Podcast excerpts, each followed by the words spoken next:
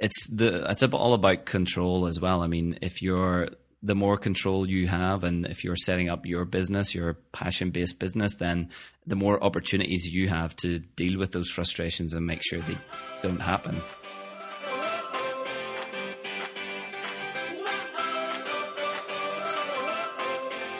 So it's Friday, it's the end of the week. What is it they say? Thank goodness it's Friday, TGIF. Well, it depends when you're listening to this. It might not be Friday. It won't be Friday. It'll be Tuesday. No, it'll be Wednesday. We put it out on Wednesday.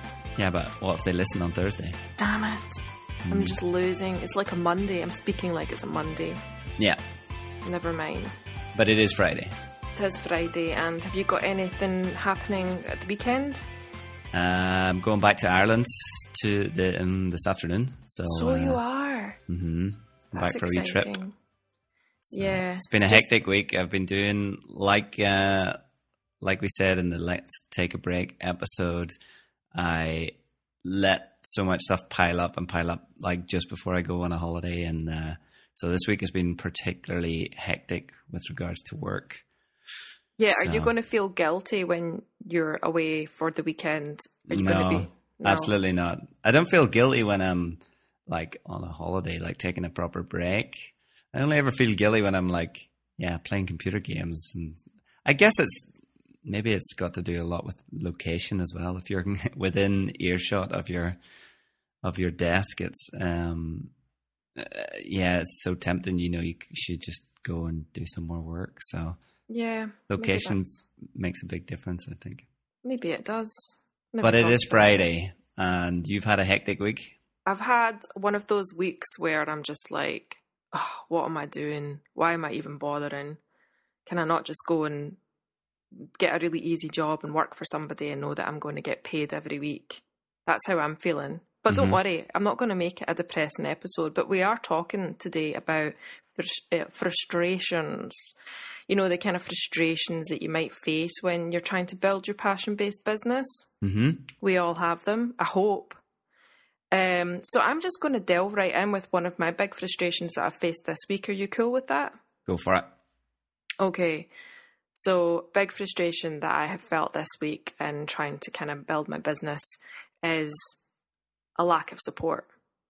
So I think I've thought about this, and I think it's kind of, most of it boils down to the fact that maybe family members or my friends don't necessarily understand what it is that I do.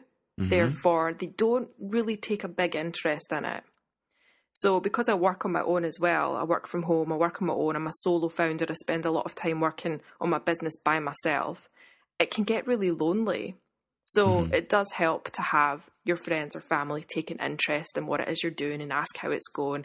Kind of how we've mentioned, this podcast in itself is a bit like therapy. We talk about things and we figure things out. Yeah. I think it really helps when, people... kind of probe and ask questions about what it is that you're doing, and it helps you kind of figure things out.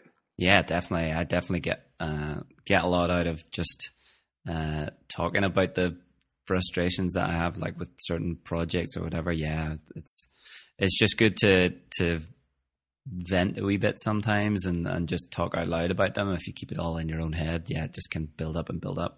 Yeah, and I guess I expect those things to come from friends and family, because I always make a point of taking an interest in what my friends do and what's going on in their lives with their work and whatnot, but it's never really reciprocated. Now, a lot of my Twitter friends are great. They'll send me wee DMs and say, how's it going? What are you working on? Are things getting better?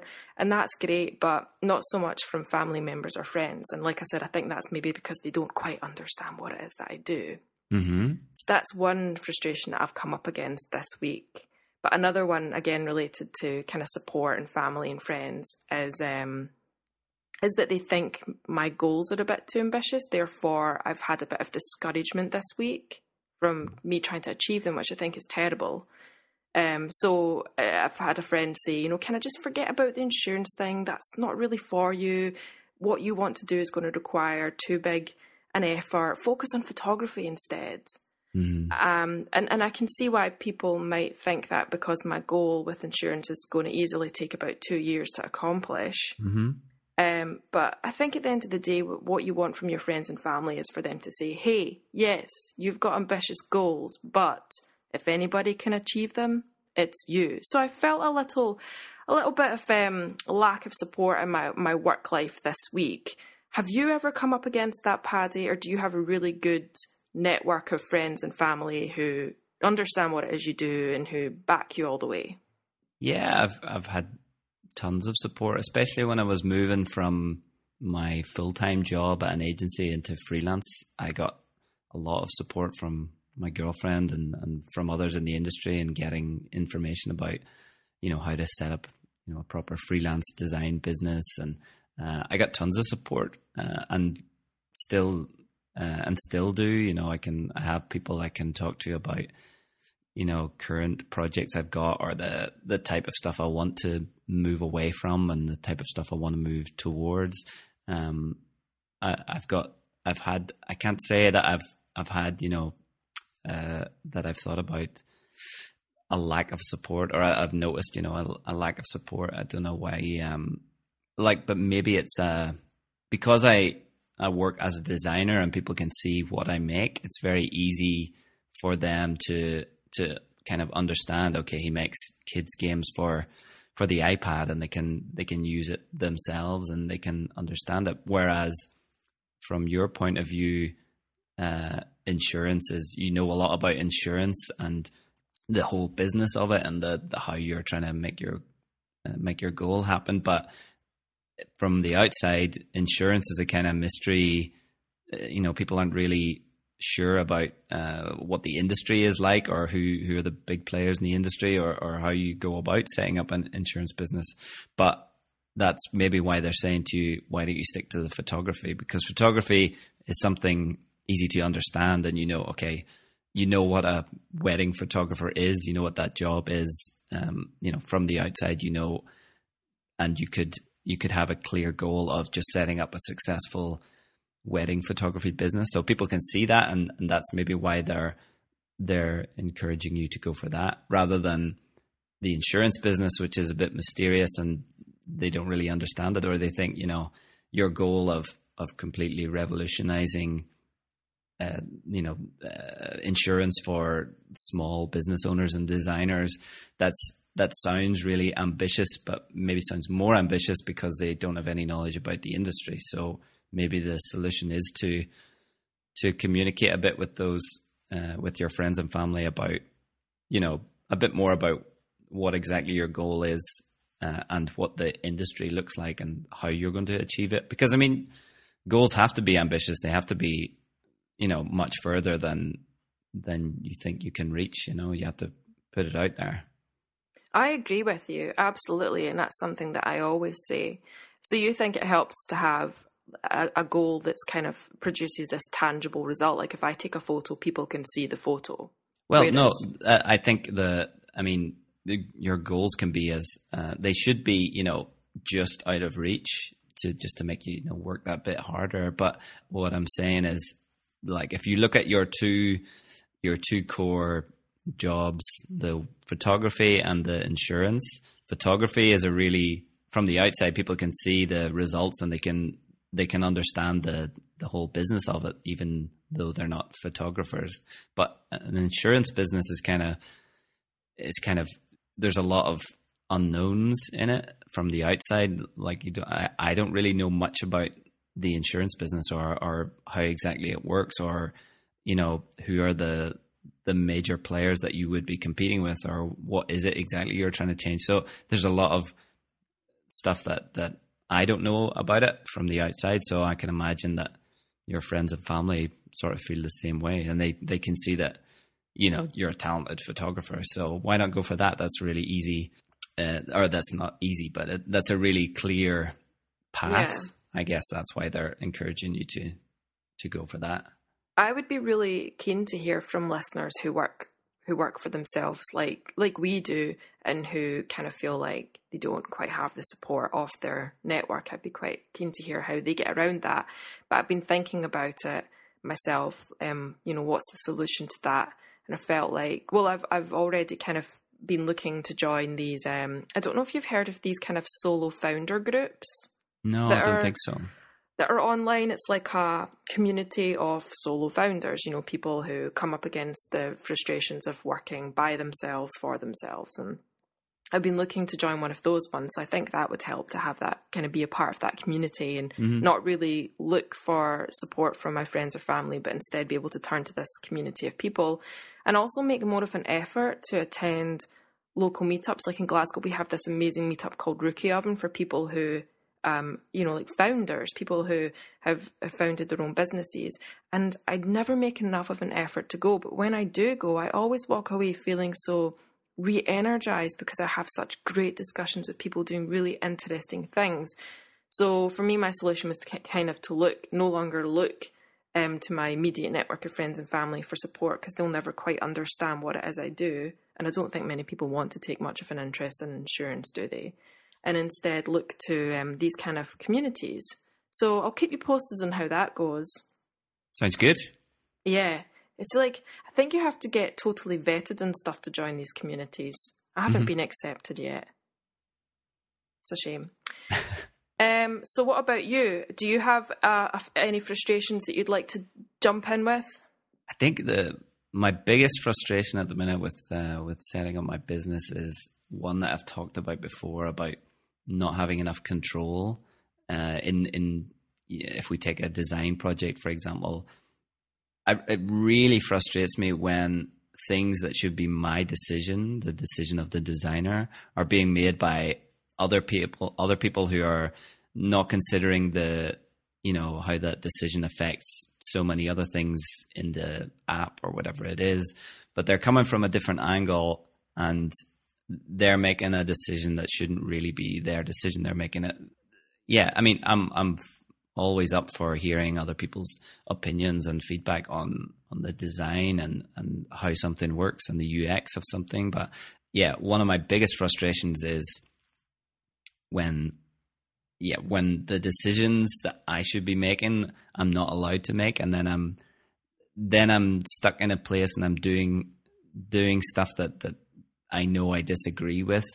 And then I don't have to totally agree with everything within a project, but what particularly frustrates me is whenever a design decision is made for the wrong reasons. So that's one of my biggest frustrations. But I've talked a lot about that in the past, about control and Wait, do you mean like for example, a business guy making the design decisions? Like he doesn't have. Oh, right, okay, yeah, I get what you mean. Yeah, that must be really frustrating. So it's. I mean, you must get that as well with photography. I guess it's easy to draw that parallel where maybe you're, you know, someone who doesn't have the knowledge about photography is telling you what lens you have to use. You know, See, when I shoot weddings and people who just watch me take photos, you should take a photo over there. Mm-hmm. You should get the couple and take them over there for a photo. And I'm like, bugger off and let me do my own thing. So yeah, I can relate to that. So how do you deal with that then? Because obviously you can't just turn around to the business guy who's probably paying your wage and say, mate, butt out. So what do you do? Well, usually at the beginning of a project, I sit with the client and you know, set out, you know, how we're going to work. And I'll say, this is my role and these things fall under my jurisdiction. And these are things that I should be making the decisions on. And I'm 100% up for discussing anything. And if you bring up new issues or that you don't think it's answering the business case of the project, I'm more than willing to discuss those things and find a solution that pleases everybody or tries to please everybody. But as long as the rules are set out where the client brings the problems and then I bring the solution, I think that's a really important thing that I set out in projects, where you don't want the client sending you an email with, we need to make all the buttons green because green is better. It means, you know, it means, you know, positive and correct or that sort of stuff. So let's make all the buttons green. That's the client bringing the solution to without thinking about what the real problem is. And the real problem might be, we need to think about how our buttons are contrasting within the whole design and the look and feel, because, you know, making all buttons green then could have drastic effects on if you have, you know, different colored buttons that should be highlighted in different ways. And if we have a, you know, a primary button and a secondary button. So all of these considerations is stuff I would take into account, but a client just going for, let's make all the buttons green, that's they're bringing the solution and not bringing the problem. So that's why one of the ways I try and combat this is, yeah, at the start say, you can bring problems to me, but let me propose the solution then, rather than, and I mean, their problem might be, you know, something, it turns out we don't need buttons after all or something, but unless we discuss the problem, the real issue, then you don't find these, you know, proper solutions.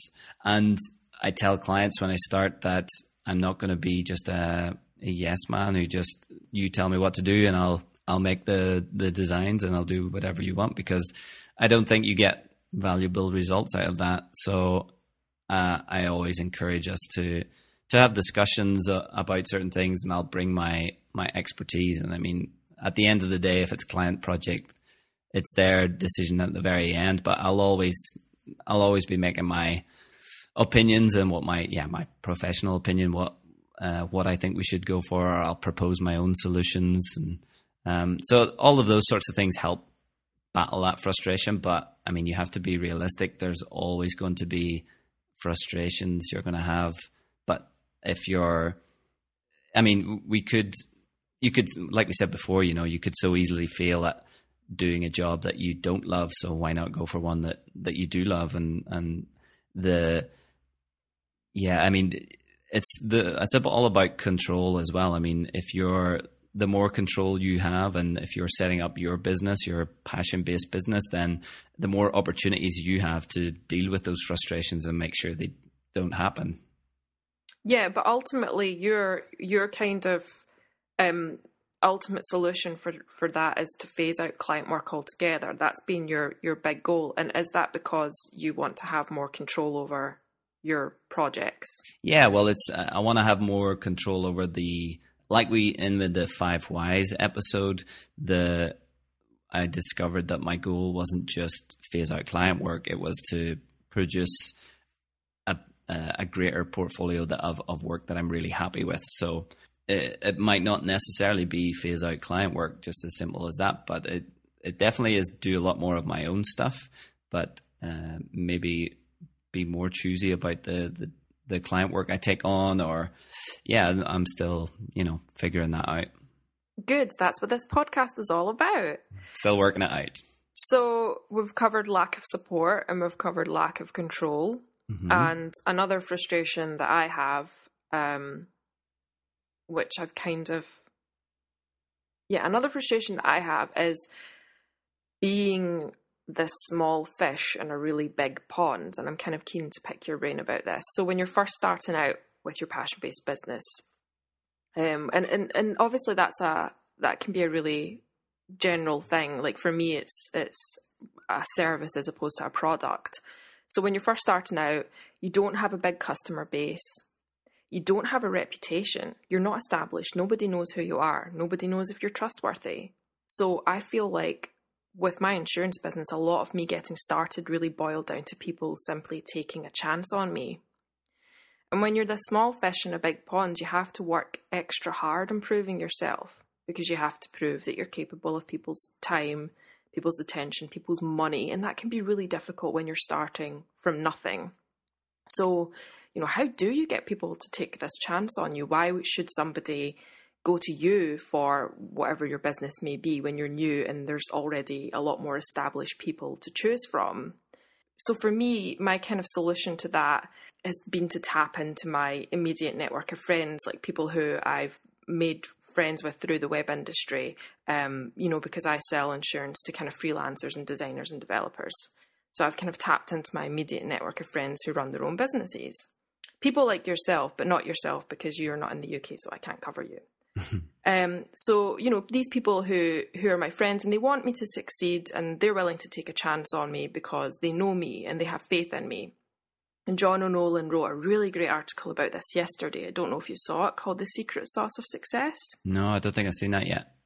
It's a good read. And he basically says the secret sauce of success is making more friends. And I completely agree with that.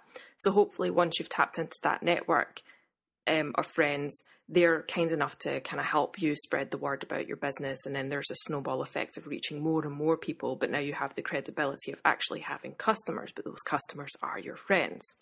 So for me, that's kind of how I got my foot in the door with the insurance when I first started in May. Mm-hmm. But what about you? Like, how did you get those first few paying clients to take a chance on you? Was it because, you know, why did they choose you, this new fresh face, instead of a more established designer? Was it because you got your foot in the door through working with friends? Well, I definitely, as we've said before, the portfolio is a big thing. If you're a designer, you need to keep your portfolio up to date and have a lot of good work in there and the work you want to get more of. So when I was working at the agency, all of the projects that I was working on and could share, I was putting them in my portfolio, and I always kept my portfolio up to date, or I tried to anyway. So I always had something, and people were aware of my work and people were constantly, you know, contacting me and emailing me about if I was accepting freelance work, you know, every so often while I was working at the agency, but I wasn't taking on any work at that stage.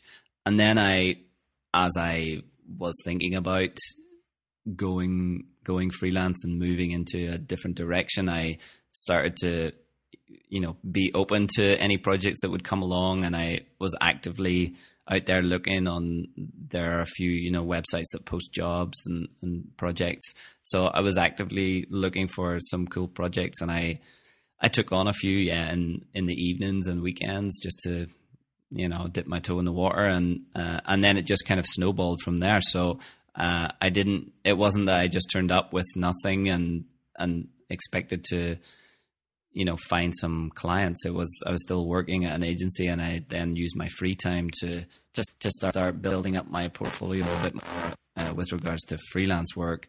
But I think that's something a lot of people don't do whenever they're working for an agency. So a lot of designers, they don't keep a portfolio because they're in a 9-to-5 design job working for someone else, and they're just happy, you know, doing that work, but not showing it off, you know, not representing themselves as an individual designer, of, you know, not representing their talents. I think that's a big thing where people fall down, is not having an up-to-date good portfolio online. Are you allowed to put an agency's work in your own portfolio though? Well, I always asked if it was okay to share in my portfolio, you know, that it was only projects that I would have worked on. And it was, I always waited until, you know, the project was launched and live, and I always made sure it was, you know, okay with the client, that it was okay to share. But I mean, it was always mentioned in the you know, the blog post that went along with it, or the notes that went along with it, that, you know, it was a part of the agency project and I worked with other people on it, that sort of stuff. So. Mm. So how, like, just there, I've talked about kind of being a small fish in a big pond and starting out, and, you know, you start from nothing. So how do you get people to take a chance on you? But kind of similar to that, you know, when you first start out, I don't know if this was the same for you, because I know that we do two very different things, but for me, things are moving very slowly. They're not proportional. The pace that I'm moving at is not proportional to the work that I'm putting in. Like, I'm working so hard, right. And that's to be expected when you first start out. You work so hard, but you don't see as much results. Do you know what I mean? Yeah, I mean, it was the opposite for me, or not the opposite, but it was really fast. I was getting more work than I could do, so it was a bit of a different story. I could directly see, while I was having doubts about would I get enough work to sustain myself, the work, as soon as I kind of announced I was taking on freelance work, and, you know, the work started really coming in. There's a lot of demand out there for designers, you know, so I was getting, but there's also a lot of competition. Well, yeah, there's a lot of competition as well, which is, which is great. You know, there's a lot of talented people doing different things, but there's always, if you have a niche or a certain style and you share your work, and you also, if you can sell as well, I think that's a big, I think a lot of the times when I've won a design project is because I could sell myself really well. And, you know, having a lot of designers might stick to just emailing back and forth with a client or just sending them a link to their portfolio. But I try to get them on Skype or whatever, and have a call with them to discuss, you know, in broad terms, what their goals for the project are and all that sort of stuff. And I, you know, sell how we would approach it and the certain phases we would have in the design process and all of that sort of stuff. And that's how I won a lot of design work at the start as well. So I think, yeah, for me, it's a bit of a different story that I could see the results really quickly of the more work I put in, the more I talked about wanting freelance work, or the more I looked for freelance work, the more I got. So it's a bit different than, I can understand how it must be frustrating for you to be putting in more and more hours, but not seeing a direct correlation that the amount of business you're getting isn't going up as fast. Yeah, it is. But I think I'm okay with playing the long game. You know, for me, this isn't just a quick fix. This is going to be my career for years and years to come. So I'm okay. It's going in the right direction, basically. It's just not happening as quickly as I'd like. But I said about how for my first few months to get the ball rolling, I really had to tap into my immediate network of friends, you know, those who work in the web industry and run their own businesses. And they bought insurance from me. But you must have had to do something similar. Like, fair enough, you didn't work with friends and start your freelance career like that, but you must have been able to tap into your network of friends who work in the web industry, for example, with them maybe tweeting, "Oh, my friend Paddy is looking for work." Do you get work that way through referrals? Yeah, definitely. I've definitely had in the past couple of years had a lot of referrals, and some really fun projects have been. I've got them, yeah, through referrals, and people have you know, tweeted about my portfolio or they've recommended a client to me. And yeah, I think I've got a lot of that. So having a good network of people around you and being active in your industry and in the community that really helps a lot as well. So important with finding work. Mm-hmm. So important, being active. Oh, anyway, right. Do you have any other frustrations to add to this? I think the biggest frustration, well, one of the big frustrations I have is I know myself that I'm not making enough time for certain things in relation to my passion. And like we talked about last week with regards to taking breaks, I'm just not making enough time for certain things, like my making more kids apps and working on some writing, and also, you know, taking time out to do some reading and taking breaks away from the work. And I mean, I'm not saying that I don't have enough time in the day, because that's not true. I mean, everybody can find the time to work in your passion if you really want to. What I'm doing is just filling up that time with more and more client projects and not pushing my passion-based projects to the foreground. So that's a frustration that I have with myself, that I'm continually just sitting with taking on more and more client work that's just filling up all the available time I have, and I'm not making enough time for the other stuff. I'm not at the minute. I don't feel like I'm making I have a good balance going. But you go through, you know, busy periods of time and then other periods of time where you haven't got quite so much work on. So then it's easier to put your passion-based stuff out there. So that's something, and I know how to work on it. I just need to be a lot more strict about taking on new projects, or saying when a new client comes along, I should, you know, push my availability date back a couple of weeks, rather than say in eagerness to win the project that I could do it earlier than realistically I know I can. So yeah, you can't wait for those fluctuations to happen for you to to work on your passion-based projects, you've got to just make that time, like you said, push your availability back a bit. That's a nice wee cheeky hack there. Well, I have tons of other frustrations, but you know what? We're already half an hour into our episode, so I think I'll just kind of round mine off by saying that, and it's something that we've talked about in other episodes, that I just always, right now, you know, right now things are difficult. They're going in the right direction, but it's very slow. It's very scary. And I look at other people with their businesses, and from the outside, it just looks like everything comes really easily to them, and they're making great money, and customers love them and sing their praises, and they never seem to run into any trouble. And I know that we've talked about how that's simply people showing you the kind of highlight reel. I don't know what episode we talked about that in, but we did, didn't we? I think it was talent versus hard work. Yeah, the wee highlight reel.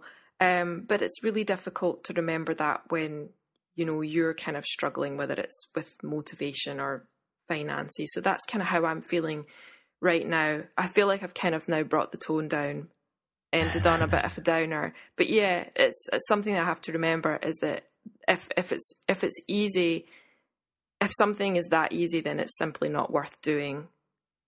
Yeah, I mean, you have to deal with your frustrations as well. I mean, people love sitting in their unpleasant environment and the situation. People love complaining about their job every day, and they love ranting on Twitter about their situation. But I mean, you have to actually do something about it then if you're not happy with it, and don't just accept the frustrations all the time. You have to realize, you know, where the frustration is coming from, and how, I mean, do you have to be dealing with this certain frustration in your, if you look at your long-term goals? I mean, can you go around this frustration? Do you have to be in this location with unpleasant people, or whatever the frustration may be? I mean, a lot of people love just complaining about their frustrations, but I think, you know, you have to find solutions for them and take action.